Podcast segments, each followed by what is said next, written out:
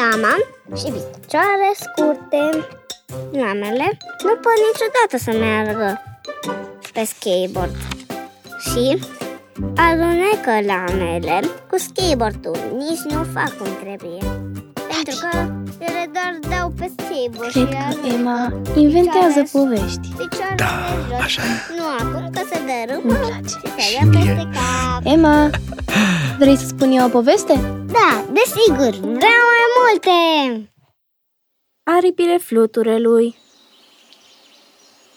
Bela era foarte mândră de aripile ei. În fiecare dimineață se scula din patul ei de flori, își scutura antenele și își desfășura minunatele ei aripi colorate. Dar, într-o dimineață, Bela a observat că ceva nu este în ordine. Aripile mele!" strigă ea. Nu mai seamănă una cu alta!"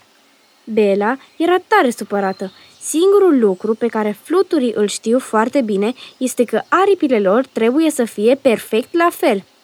N-am mai văzut niciodată așa ceva, spuse mama Belei. Nu te îngrijora. Hai să mergem la doctorul de fluturi să vadă despre ce e vorba.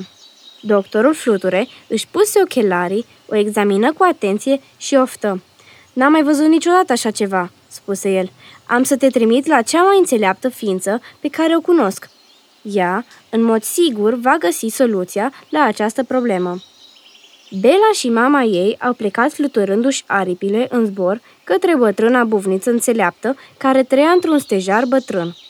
Scuzați-mă, doamnă buvniță înțeleaptă, spuse Bela politicoasă. Aripile mele de fluture nu mai seamănă una cu cealaltă și nimeni nu știe din ce cauză.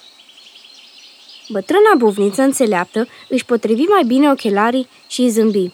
Îți plac florile?" întrebă ea. O, da," răspunse Bela, dar de unde știți?" Pentru că ai o petală de floare lipită peste o aripă." Răspunse bătrâna bovniță și cu o mișcare de aripă făcu să zboare acea petală, iar aripile belei să arate normal cum erau la început. Sfârșit! Mi-a plăcut povestea asta Vreau mai multe!